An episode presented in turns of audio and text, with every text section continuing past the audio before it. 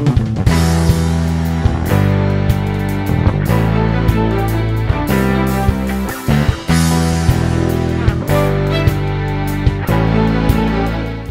Bapak Ibu, selamat pagi. Bagaimana kabarnya Bapak Ibu pagi hari ini?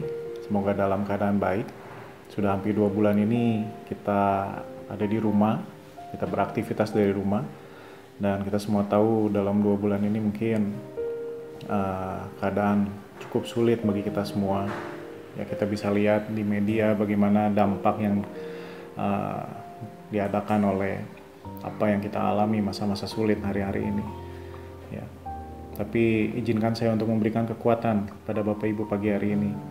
Kisah para Rasul 27 ayat 25 berkata, Sebab itu tabahkanlah hatimu, saudara-saudara, karena aku percaya kepada Allah. Kita mau belajar pagi hari ini untuk bisa tetap tabah dalam keadaan sulit hari-hari ini. Seperti Paulus ketika dia mau berangkat ke Roma, dia harus alami badai yang sangat hebat, di mana dia harus menguatkan hati dan menguatkan hati para pengikutnya saat itu untuk tetap tabah bahwa Tuhan pasti menibakan dia di tempat tujuan yang telah Tuhan tetapkan baginya. Saya percaya Tuhan punya tujuan atas kita semua dan Tuhan akan menibakan kita tepat di tujuan seperti apa yang dia kehendaki oleh karena itu dalam masa-masa sulit hari ini uh, mari kita sama-sama untuk belajar menjaga hati untuk tetap tabah untuk menjalaninya ya dan mari kita lihat sisi baiknya dari masa sulit yang kita alami hari ini bahwa selalu ada pertumbuhan, selalu ada hal baik uh, di dalam setiap masa sulit ini. Ya, dan faktanya memang pertumbuhan harus melewati masa-masa yang sulit terkadang. Ya, saya dulu seorang fotografer. Ya, saya paham betul karena waktu itu masih zaman serba manual, di mana setiap foto yang saya ambil, saya harus proses filmnya bila dalam kamar gelap supaya hasilnya dapat bisa dilihat di dalam terang. Film tersebut harus melewati proses uh, kamar gelap untuk bisa di develop, dicetak sehingga hasilnya bisa dinikmati oleh banyak orang. Ya. Dan contoh lain adalah benih. Benih diciptakan untuk berproses bertumbuh di dalam kegelapan. Dia harus ditanam di dalam tanah. Dia harus ditanam dalam kegelapan supaya dia bisa uh, kemudian mengeluarkan akar, bertumbuh dan berbuah sehingga uh, setelah melalui proses yang sulit dia bisa bertumbuh keindahannya dilihat bisa dinikmati rasanya oleh orang-orang yang merasakannya. Bahkan Yesus sendiri pun harus melewati masa-masa sulit dalam hidupnya. Dia harus uh, disiksa dianiaya bahkan mati di atas kayu salib sebelum akhirnya dia dibangkitkan dan naik ke surga. Karena itu mari belajar hari-hari ini di masa-masa yang sulit yang kita alami saat ini bahwa sebenarnya dalam masa-masa sulit ada hal-hal baik yang diberikan kepada kita. Yang pertama, yang baik yang diberikan kepada kita adalah menyadarkan kembali prioritas hidup kita. Lukas 12 ayat 23 berkata, "Sebab hidup itu lebih penting daripada makanan dan tubuh itu lebih penting uh, daripada pakaian."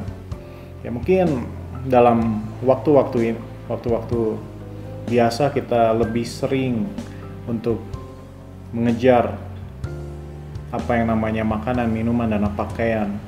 Bagaimana penunjang kehidupan itu kita jadikan hal yang utama dalam hidup ini. Mungkin dalam masa-masa sulit ini, di mana di semua shut, di shutdown, semua harus diam sementara, kita menjadi sadar bahwa sebenarnya yang terutama itu adalah hidup itu sendiri dibandingkan penunjangnya. Percuma kita mengejar penunjang kehidupan jikalau hidup itu sendiri kita nggak punya dan kehidupan itu hanya ada di dalam Yesus Kristus dan firman-Nya. Karena kita ini hanyalah ranting yang harus nempel pada pokoknya, nggak nempel berarti nggak hidup. Karena Yohanes 15 ayat 5 berkata di luar aku kamu tidak dapat berbuat apa-apa dan kita mengalaminya hari ini. Kita hanya bisa menjalani apa yang ada di luar Tuhan itu kita nggak bisa berbuat apa-apa. Oleh karena itu mari prioritaskan kembali uh, membangun dan memiliki kehidupan uh, tersebut di dalam Tuhan, hidup dalam pertobatan hari-hari ini, takut akan Tuhan dan prioritaskan Dia dalam kehidupan kita bukan hanya untuk masa sulit ini tapi untuk seterusnya. Yang kedua, menyadarkan kembali makna hidup kita ini. Kita semua sadar bahwa sesuatu yang hidup pasti harus menghadapi yang namanya kematian.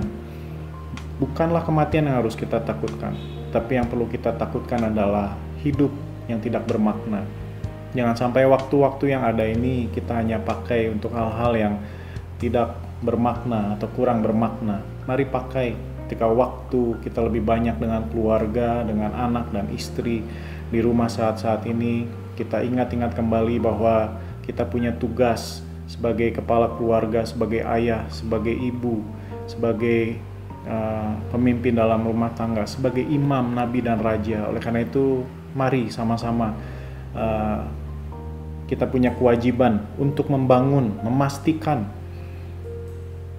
keluarga yang ada di sekitar kita ini sungguh-sungguh di dalam Tuhan. Tidak hanya memastikan makanan, minuman, dan pakaian uh, tersedia bagi mereka itu penting, tetapi tidak sepenting memastikan mereka sungguh-sungguh mengenal Tuhan dalam kehidupan mereka. Oleh karena itu, mari bangun mesbah doa dalam keluarga.